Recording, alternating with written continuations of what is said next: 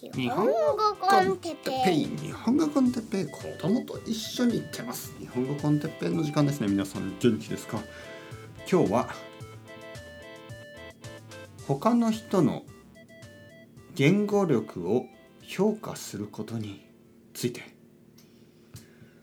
はい皆さん元気ですか？日本語コンテッペイの時間ですね、えー、僕は今日も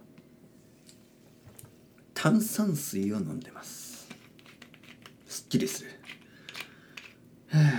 炭酸水。スパークリングウォーター。炭酸水。アグアコンガス。美味しいですね。はい。えー、スパークリングウォーター。英語ですね。アグアコンガス。スペイン語ですね。僕は英語を話すことができます。まあ、奥さんと結構あのまあ頑張って日本語を話してますね奥さんも。だけどちょっと難しいディスカッションになると英語を話します。僕にとって英語というのはあの奥さんと難しい話をする時に必要な言語ですね。僕の奥さんはスペイン人です。僕は日本人です。えー、僕にとってえー、一番話せる言葉は日本語です。僕にとってえー、2番目に話せる言語は英語です、えー、僕にとって3番目に話せる言語はスペイン語です。奥さんにとって1番目はスペイン語です。2番目は英語です。3番目は、えー、日本語です。えー、2人にとって一番話せる言語は2人にとってお互いの2番目の言語ですよね。だから英語なんですね。えー、頑張って話してます、ね。頑張って英語を話す。僕と奥さんが一番理解できるのは英語なんですね。えー、ただまああのネイティブじゃないですからね僕たちにとってその言葉はネイティブじゃないからまあいろいろなニュアンスの間違いとか、えー、文法の間違いえー、語彙の間違いそして発音の間違いありますよね。あるけどまあ仕方ないでしょ あの仕方ないんですよ。仕方がなくあの頑張って勉強して頑張って話してるんですよね。はい。そして僕がスペイン語を話す時もそうです。スペイン語を話す時も僕にできる、えー、一番のあのスペイン語を話してるだけです。アグアコンガス。もちろん発音の問題はあるでしょう。ネイティブじゃないしね。はい。そしてあの恥ずかしい気持ちもありますよ。外国語だから。外国語を話すっていうのはあの恥ずかしいことです。外国語を話す時に恥ずかしく感じる気持ちは当たり前です。はい。だけどそういうのをあの誰も気にしてないですからあの自由に話してください。そういうあの雰囲気を作ることが大事だと思わないですか、えー、僕が生徒さんと話す時もそうです、えー、外国人の人が日本語を話している時にできるだけあのリラックスして話せるようにできるだけ恥ずかしく思わないでほしい、ね。えー、恥ずかしくないですよ。大丈夫ですよ。僕はあの本当に聞いてるだけですからあの自由に話してください。はい。もちろん大きい間違いがあったらね説明しますけど大丈夫ですよ。とりあえずは間違いに、えー、あまりこう間違いとか発音とかあまり気にしすぎると話しにくいですからね。話しにくいからまあできるだけあのリラックスしてはいはい僕は全然あのあの気にしてないですから、ね、小さい間違い気にせずに話してください。そういう雰囲気を作ってるつもりです。だからたくさんの生徒さんたちは僕に話しやすい、ね、そういう気持ちを持ってくれる。あ哲平先生には話しやすい、ね。えー、だから話してくれる。そしてどんどん上手くなるんですよね。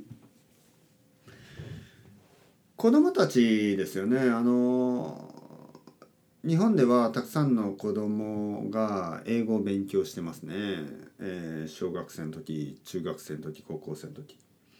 僕自身を思い出してもやっぱりあの中学生の時に英語を勉強してて恥ずかしかったですね。恥ずかしかった。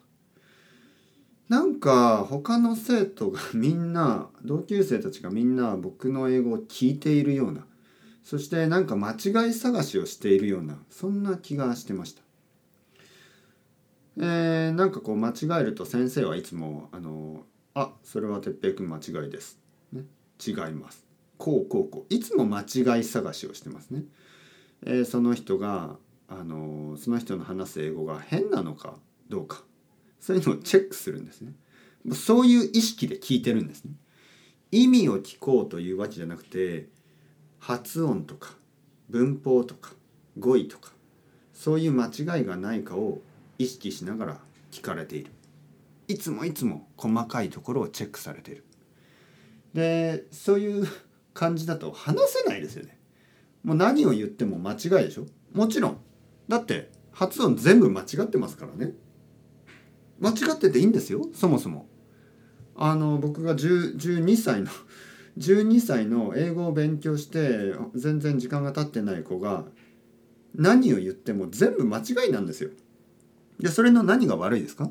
ね何も悪くないんですよね。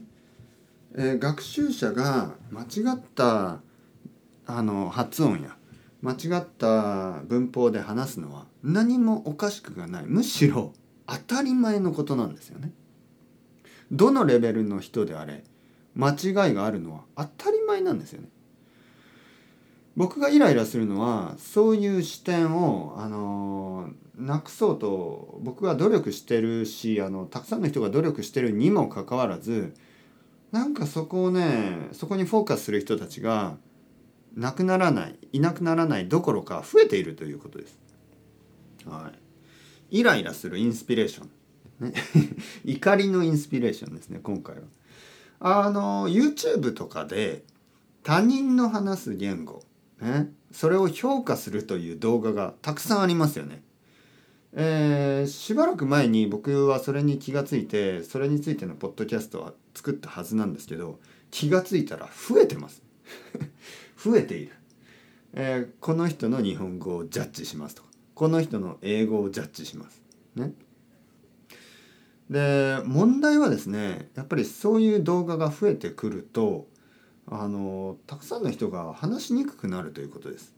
ね、外国人が外国語を話しているからあのもちろんまあ間違えますよね。っていうか間違っていいんですよ。間違ってもいいはずにもはずなのにもかかわらずチェックされるんですよね。はい。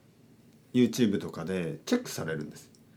えー、なんかセレブリティが話している英語、ね、日本の例えば日本の芸能人が話している英語をえー、ジャッジする動画がたくさんあります。あと、まあ、外国人の、えー、日本語学習者が話している。外国人の日本語ですね。外国人の日本語。外国人の日本語をジャッジする動画たち。この人の日本語はうまいとか。この人の日本語はうまくないとか。問題はですねその褒めればいいというわけじゃないと思うんですね。なんかああこの人の日本語は本当に素晴らしいです。だからいいです。いや僕が言ってるのは褒める褒めればいいということじゃないんですね。僕が言ってるのはもうそういうのをやめませんか。他人が話している言語のその特にしかも言語のあの話をしてないんですねその人たちは、え自分の外国語であの自分を表現している自分の意見を言っているだけなんですね。そういう人たちの、あの日本語をピックアップしてですねうまいとか下手とかジャッジするのはやめませんか？ということです。話しにくくなるでしょ？はい。僕は絶対ジャッジしないですよ。あのまあもちろんそのピーター・バラカンさんの日本語はうまいですとは言ってますけどあのそういう動画は作らないですよねそういうビデオを作りませんなんかその他の人たちが話しにくくなるでしょ？僕はジャッジしません。はい。うまいとか下手とか、あの、そういう、まあまあ、まあ、その、なんていうかな。ううまいですとは言いますよ。うまいです。あの、ピーター・バラカンさんの日本語はうまい。これは言います。言うけどそのフォーカスしすぎないですよね例えばはいじゃあ再生してみましょう。プレイして。はいピーター・バラカンピーター・バラカンさんが少し話して。はいストップ。ああこの今のあのまあ発音はそのもちろんあのちょっと不自然でしたけどちょっとあの自然ではなかったけどもまあでも十分うまいですよねみたいな。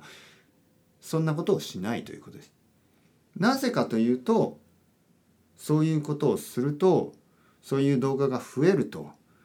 学習者たちがもっともっと、まあ、意識自意識が高くなってですねああ私の日本語は十分じゃない、ね、そうやって他の人たちと比べるようになってですねあの人は本当にうまい僕は本当に下手だまあそういういわゆるクラスルームみたいになってしまうんです。クラスルームの僕が嫌いな一番の理由が他の人と比べることです。いいことは一つもないです。ね、僕はレッスンの時に1対1マンツーマンですね。僕と生徒さんだけ。彼彼女は他の人と比べる機会がないんですね。比べられないです。他に生徒がいないから。それでいいんです。全然比べる必要はない。自分は自分のペースで自分は自分のスピードで、ね、勉強を続ければいいんです。そしてそれぞれの人にはそれぞれのあの母国語のねやっぱり影響があってアクセントが残ります。でも大丈夫です。少しずつですね。少しずつそれがあの少なくなっていく、ね、日本人の自然な日本語をたくさん聞けば少しずつあの同じように、え発音できるようになっていきます。そのプロセスでいろいろなあのスーペリアやインフェリアのコンプレックスは必要ないんです。優越感。ね。スーペリアな感じ。優越感や俺の方がうまいぜ。そんなのも必要ないしああ私はダメだ。劣等感と言います。劣等感。インフェリアの。劣等感。これも必要ないんです。優越感や劣等感は全く必要ない。優越感や劣等感は人間をダメにします。優越感や劣等感は人間のうんまあ僕にとってはあのそうですね。人間の、まあ、弱さ、うん、弱さでしょうね。そして悲しさでしょうね。劣等感はまあ悲しいですよでそういうのを感じない社会の方がいいと思うんですね。えー、僕が中学生の時高校生の時にそういう感じがずっとありました。えー、大学生ぐらいになってもう人のことはあまり気にしなくなった。はい、そしてあのそういう人たちに会いましたあの先生たちにねそういうことは気にしなくていい、ね。えー、他の人と比べるのは良くない。でそういうまあ優しい先生英語の先生たちのおかげでですねロンドンで出会ったいい先生たちのおかげであの僕の英語はどんどん良くなっていった。だけどなんかこの YouTube の時代になってですねそういう動画が増えている。でなんかこう仮にもですね日本語の先生のような立場の人たちがそういうことをやってたり英語の先生という立場の人たちが そういうことをやってたりするのを僕は悲しく思います。言語の先生というのはあのその学習者たちがですね、えー、まあ、できるだけそういう人と比べたりとか、えー、そういうそういうことを考えずに済むような雰囲気を作っていくそういうあのまあまあまあなんていうか、義務というわけではないけど、まあ、そうそういうことが必要だと思いますよね。できるだけ生徒さんに学習者にリラックスしてもらってそういうあのスーペリアやインフェリアその優越感や劣等感を感じることがなく自分のペースでそれぞれが勉強できるそういう環境を作っていくべきだと思っています。なのでちょっとね 今日イライラしてましたね僕はきおそらく僕は今からあの腕立て伏せをしますね。あの運動した方がいいような気がします。なんかねちょっとイライラしてますね。イライラしている。ああやだやだ。本当に。ちょっとすっきりしてまた次回明るいポッドキャストを作りたいと思いますね。たまにはあのこういう時もありますよ。ああイライラする。ああイライラする。あいつ。というわけでまた皆さん。 Ciao ciao hasta luego。またねまたね。またね。